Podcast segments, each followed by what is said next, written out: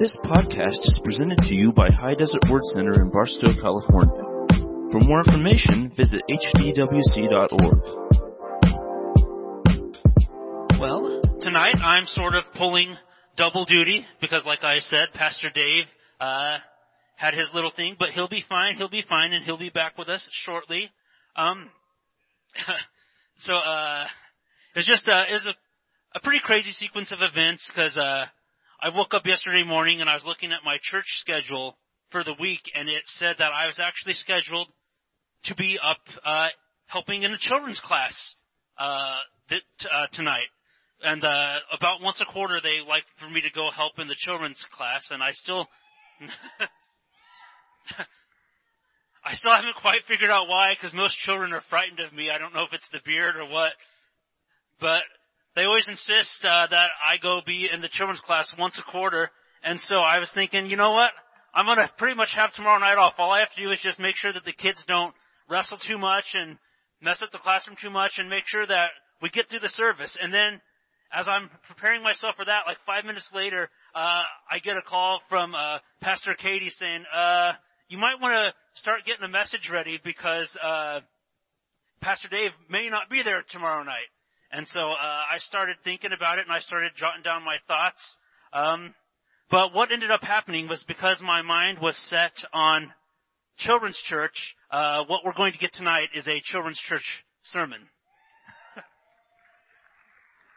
so, uh, so uh, we will do our best to make do with this. Uh, so tonight we are going to teach on Jesus, others, and you. And uh, I have uh, the drawing I was going to use for Children's Church up there, so you still get the. Uh, and I think, I, I, Julie, did you remember to hand out the coloring sheets after class? Just kidding. Um, but uh, let me say a quick prayer, and then we will uh, get on with the sermon. Uh, Father God, in Jesus' name, I just ask that you'd uh, help us to have fun tonight, Lord God, but most importantly, to learn these truths from your word, and they're true whether we're uh, five years old and in class, or whether we're 55 years old out here sitting in the adult service, or anywhere in between, or even beyond, Lord God. Uh, your word is still true, and your word never returns void. So I just ask that you'd help me to speak the words you would have me to speak tonight, Lord God, and ultimately, uh, you get all the honor, glory, and praise out of everything that goes on tonight. In Jesus' name, amen. So, uh, the other day, uh, you know, I was talking to uh, to one of my friends, and they were talking to me about how uh, recently life has just seemed like it's been a slog for them. Like it's just been super difficult, and uh, they don't have any health issues, they don't have any money or job issues, no family issues, but life was just feeling blah. Um, and as I was talking to this person, I was actually reminded uh, of the scripture, and I put part of it on the screen there. It's Nehemiah uh, 8:10, and coincidentally, uh, if you follow along, does anybody follow along with our scripture reading we put on the website and on Facebook? Amen. Uh, coincidentally, this was one of our scriptures that we read this month. It's Nehemiah 8 verse 10, and it says, um, it says there, "Don't be uh, dejected and sad, for the joy of the Lord is your strength." So according to this scripture, when you uh, joy is equivalent to strength. Joy equals strength. So as I was talking to this person, I was thinking, well, well, how do we get joy? And that's where the children's church lesson comes in. This is something that I myself learned when I was back in children's church quite a few years ago. Uh, so the way that we get joy, true joy, is Jesus, others, and then yourself. And if you get those things out of order, that's where you start to lose your joy, and coincidentally, you start to lose your strength.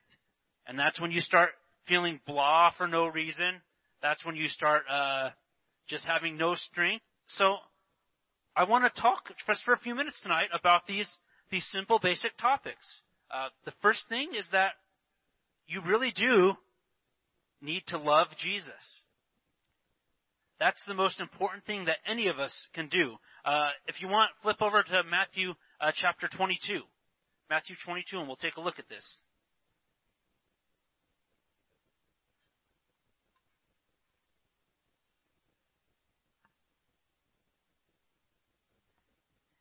And uh, I also have it on the screen there if you want to follow along up there. Looks like some of you are still turning, so I'm glad that people are still bringing their Bibles to churches in this day and age. I, I'll admit that sometimes I, I am lazy and use them on my phone, but it's good a lot of times to see the word in front of you in your own Bible. Then you can mark it with a with a, a highlighter or whatever, and then remember it where it was later when you get home when you need it for your own life.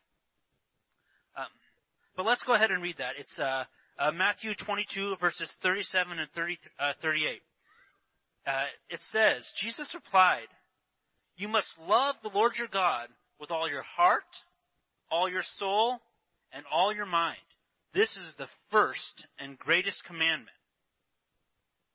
So it says here that the most important commandment out of everything is that you have to love God above all else. And if Jesus is not your first love, your first priority, you can never really truly have full joy in your life. And so uh, everything I'm going to talk about tonight is going to be based on this premise that you love God and have received His salvation, because the Bible also tells us um, that there is joy in your salvation. Uh, I, there, you can look all over the Bible, but one I found was uh, Psalm chapter 35 uh, and verse 9. And uh, it says, And my soul shall be joyful in the Lord. It shall rejoice in his salvation. So, you, there's joy in, in having, loving the Lord and in having that salvation. And if you don't have Jesus, I don't care how happy you might feel or seem at the moment or how great life might seem at the moment, you're never going to truly, truly have full and complete joy. And uh, in fact, if any of you don't know Jesus or want to know Jesus, come see me after service. Come see uh, any of the pastors or staff, or well, in fact, I guess I'm the only pastor here tonight because Pastor and Mrs. P are on vacation, and Pastor Dave's is in the hospital, but come see me after service. Or honestly, we are full, a church full of believers who know the Word and are on fire for God. You could probably come to anybody in here and ask them, and they will lead you to Jesus if you don't know Jesus. So, what we're going to do is I'm just going to assume that we all love Jesus. And with that assumption, let's move on to my main point tonight that I want to make. And it's that to truly have joy, you need to love others. You have to love others. And this is the one, a lot, and you know, a lot of times we say we love the Lord, but we get thrown off on our loving others. Um, I think a lot of times we think, you know, that the 12 disciples were just always super holy and they spent all their time praying and fasting and reading the Bible and just hanging out with Jesus. But, uh, actually scripture, scripture shows us time and time again that half the time they were just complete opposite. They were just completely selfish and focused completely on themselves. In fact, one of their most common uh, arguments was they would constantly argue over who was the best disciple. Uh, and there, uh, let's just kind of just track along with me here for a minute. They kind of uh, Matthew chapter 18, they kind of started they start out kind of a little bit subtle about it. Uh, uh, I'll read it to us. It says, um, About that time, the disciples came to Jesus and asked, Who is the greatest in the kingdom of heaven? And I was thinking about this. I don't know what they were expecting. I, were they like expecting like a, a top 12 list of the best disciples? Like, you know, let's put Judas at number 12 because he's the worst, and then we'll work our way up, and then We'll, we'll see who it is between Peter, James, and John. Those always seem to be the Lord's favorites. I don't, I don't, they were looking for him, I guess, to tell them who was going to be the best disciple. Um, but this is what Jesus answered to them. He said, uh, verse 2, Jesus called a little child to them, to him, and put the child among them. Then he said, I tell you the truth. Unless you turn from your sins and become like little children, you will never even get into the kingdom of heaven. So anyone who becomes as humble as this little child is the greatest in the kingdom of heaven. So that's pretty much the exact opposite of what they were expecting to hear. But even after that, they just still would flat out not drop it. Uh, a, a, few chapters later, Mark, uh, Mark chapter 9, uh, and at this point they're not even pretending anymore. At this point it gets into an, a full out argument. Uh, it says, uh, Mark 9 verse 33, it says, they came to, to Capernaum, and when he was in the house, he asked them, what were you arguing about back there on the road? It says, but they all kept quiet because on the way they had been arguing about who was the greatest. So Jesus says, sitting down, Jesus called the twelve and said, anyone who wants to be first must be the very last and be the servant of all. And so there they are going at it again. And uh, I'm going to show you one more example where they did this. But you know what I think I noticed is that uh, when Jesus told them that they have to become like little children, they were confused uh, in the way that they were supposed to become like little children. Uh, in fact, uh, check this out. I'm sure probably all all of us that have kids have had our kids kind of, you know, they don't like the answer they get from mom or dad, and so they'll come and ask the other parent to see if they can get a different answer. Uh, in fact, my my son, who's sitting over here, not listening to a word I'm saying on the front row, I think he's coloring or something. We'll pretend that he's listening. But he loves to try to pull this, but he's only six, so he hasn't quite uh, gotten the technique out down yet. What he'll do is Julie and I will be like sitting right beside each other on the couch, and he'll come up and be like, "Hey, Dad, can can I have a candy bar for dinner?" And I'll be, "No, of course you can't have a candy bar for dinner." And so then what he'll do is he'll turn to Julie, six inches away from me. Mom, can I have a candy bar for dinner? I'm like, son, you shouldn't be pitting us against each other, but if you're gonna try that, work on your technique. At least like wait till like I walk away or something. You, it's not gonna work if we're sitting. And it's a good thing he's not listening because he'd be honing in his technique. But uh, if you check this out, the disciples uh, were actually not above using a similar technique themselves and trying to get Jesus to admit that one of them was better than the other ones. Check this out. Um, uh, Matthew chapter 20 uh, and verse 20. Uh, and so what they did uh, is they they didn't like the answer they kept getting from Jesus. So this time, two of the disciples send their mom up to ask Jesus who's the greatest. Watch this. It says, uh, Then the mother of James and John, the sons of Zebedee, came to Jesus with her sons. She knelt respectfully to ask a favor. What is your request? he asked. She replied, In your kingdom, would you please let my two sons sit in places of honor next to you, one on the right and the other on your left? Now, we're going to go down to verse 24, but the other disciples saw right through this. They knew right away that it wasn't this mother just asking on her own. They knew that her sons had put her up to it because look at this. Uh, in verse 24, it says, when the ten other disciples heard what James and John had asked, they were indignant. So they knew it wasn't James and John's mom. They knew James and John put their mother up to it. It says, they were indignant. So at verse 25, Jesus called them together and said, You know that the rulers in this world lord it over their people, and officials flaunt their authority over those under them. And we've all seen this. Most people, they let even the slightest bit of authority go straight to their head. Uh, it's, uh, but uh, Jesus told us, He says, Among you it will be different. Whoever wants to be a leader among you must be your servant. And whoever wants to be first among you must become your slave.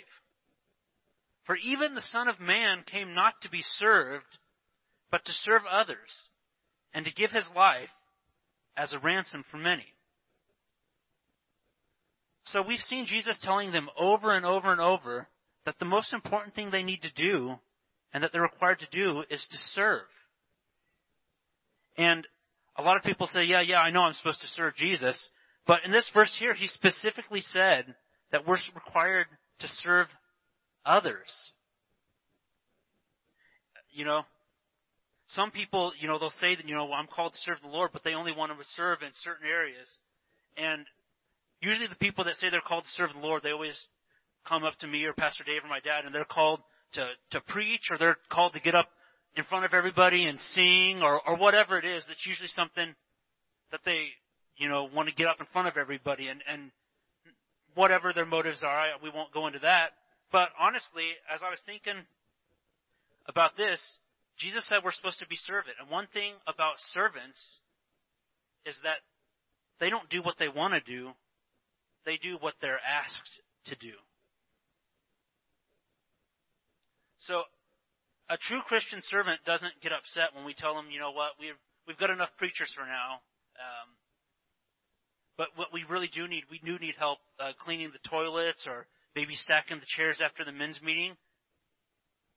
That's being a true servant, you know, and there's times for preaching or whatever, but, uh, when you're a servant, you do what's asked and not what you necessarily feel like at the moment. And so, you know, I, I, I you probably heard us announcing lately, uh, just a side note, you know, how we always need, uh, help, uh, you know, and sometimes with cleaning, like, like I just mentioned, or we need help in the children's classes.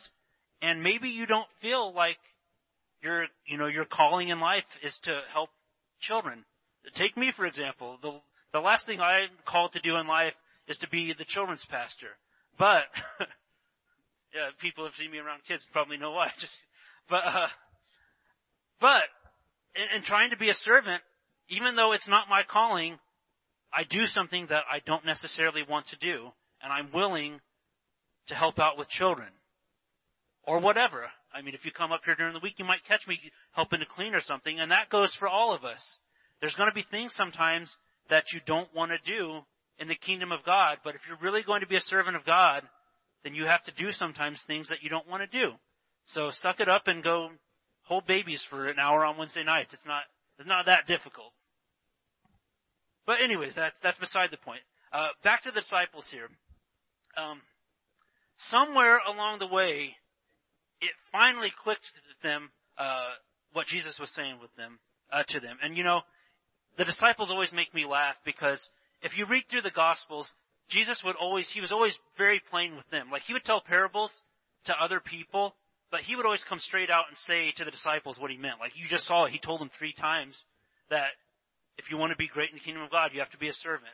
And he kept telling them over and over and over, and they just didn't get it. Like, uh, before he died, he used to constantly tell them, you know, I'm going to be arrested and, and, and, and, and crucified, but I'll come back to life.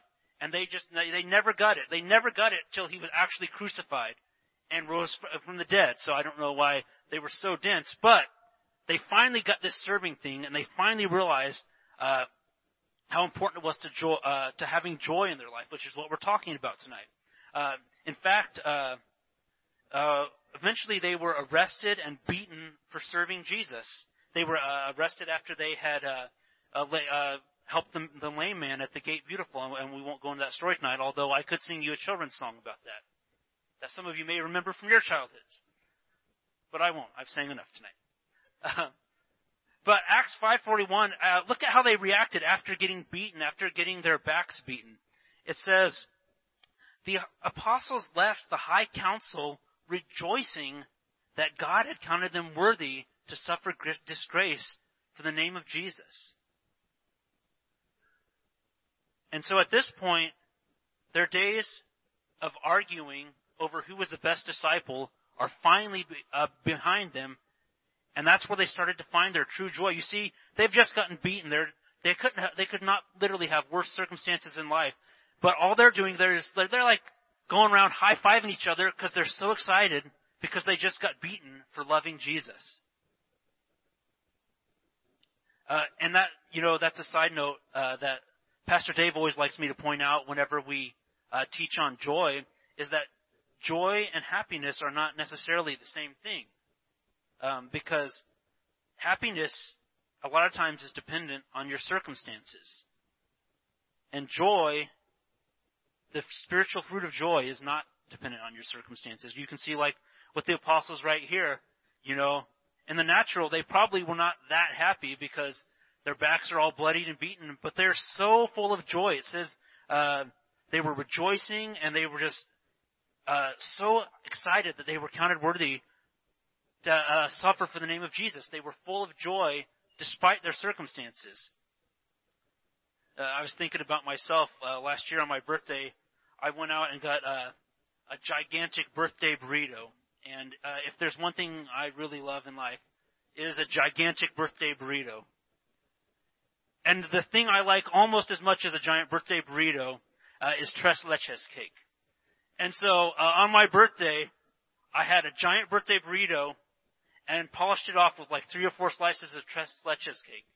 And I was feeling, feeling pretty happy at the moment.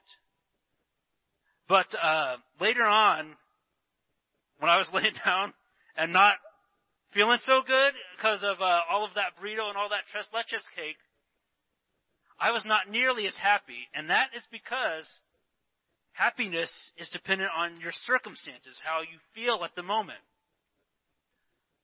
But the joy of the Lord is completely dependent of circumstances. So even when I was laying there with the bubble guts and not feeling that great, I still had the joy of the Lord. And pray for me all, because my birthday is coming up in a couple of months, that I will learn from my mistakes. We'll see about. I don't know. Where's Julie's not in here, so good. Don't tell Julie. Yeah. Oh, she's probably watching, but don't tell her anyways. Uh, but uh, the joy of the Lord is completely independent of circumstances. Um, one way we can see this is that the, the book of Philippians uh, is known as the joy epistle. Uh, because the overriding theme of the book of Philippians is joy. All, the, all throughout the book, Paul just is constantly talking about joy. You know, rejoice in the Lord always. And again, I say rejoice. All that entire topic of that book is joy. But if you do a little bit of church history, uh, and research it, you'll find that when Paul was writing the book of Philippians, uh, he was actually in prison the whole time that he was writing it. They had imprisoned him from serving the Lord. And so as he's writing this letter from prison, the only thing that he can think about is joy. Because joy does not depend whether you're in prison or whether you're in a mansion or where you are. You still have the joy of the Lord. Um, another time Paul was talking about joy was actually uh, he was writing to the church in Galatia. Uh, it's the, uh, Galatians, Ephesians, Philippians, a couple books before Philippians, uh, and he noticed that they were missing all of their joy. Uh, check this out in Galatians 4, uh, verse 15. It says, "What has happened to all of your joy? If you could have, you would have torn out your eyes and given them to me." You, or if you, if you could have torn out your eyes and given them to me, you would have. I can witness to that. So, initially, evidently they were full of joy. Um, and they were full of joy because they were so focused on helping Paul in his ministry. Somehow, I don't know how they got in their head the idea uh, that plucking out their eyeballs would help Paul's ministry. But they got that idea and they were totally willing to do that. You know, I, you know what I was thinking though is if you gave someone else your eyeballs, it would be a lot harder to see your own problems. Jose, where's my rim shot? Just kidding. Sorry, I'll, I'll, I'll lay off the jokes. I'll lay off the jokes. Just kidding. Um, but uh, he noticed when they quit caring about others is when they lost their joy. And that's what we need to see. When we quit caring about others, that's when we start to lose our joy. But uh, ultimately Jesus is our example. So let's let's actually flip over here. Let's flip over to Hebrews chapter 12. Hebrews chapter 12.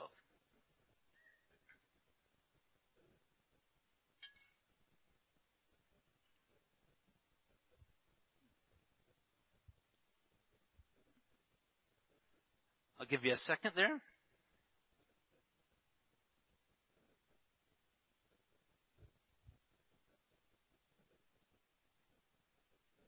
We'll see who gets there first, the people with phones or the people with uh, their actual Bibles. Just kidding. Um, let's go ahead and read that. Hebrews chapter 12 and verse 2. It says, We do this by keeping our eyes on Jesus, the champion who initiates and perfects our faith. It says, because of the joy awaiting him, he endured the cross, disregarding its shame, and now he is seated in the place of honor beside God's throne. And so you'll see that Jesus was able to endure the torture, the pain of the cross, the, the pain and torture of being separated from God, all of this stuff that he really, really, really didn't want to do because you see right before, and if you know the Bible, right before he was crucified, he was praying and asking God, you know, God, if there's any other way that I can get by without doing this, then get me out of it. But ultimately, the way that Jesus was able to endure all of this terrible, terrible punishment, it says, because of the joy awaiting him. And that joy awaiting him was us, you and me, winning us over for him. So by focusing on others, Jesus was able to endure this terrible, terrible, horrible thing. And I am, I for one am glad he did because where would we be without Jesus? Amen. So, in order to have that full joy, you really have to focus on others. But, the last thing we want to talk about tonight is you do need to know how to love yourself. Um, let's flip back over to Matthew chapter 22, if you want. Uh, I should have told you. To, I forgot we were going back there. I could have told you to hold your place. Saved us some time, but that's all right. Flip back over there.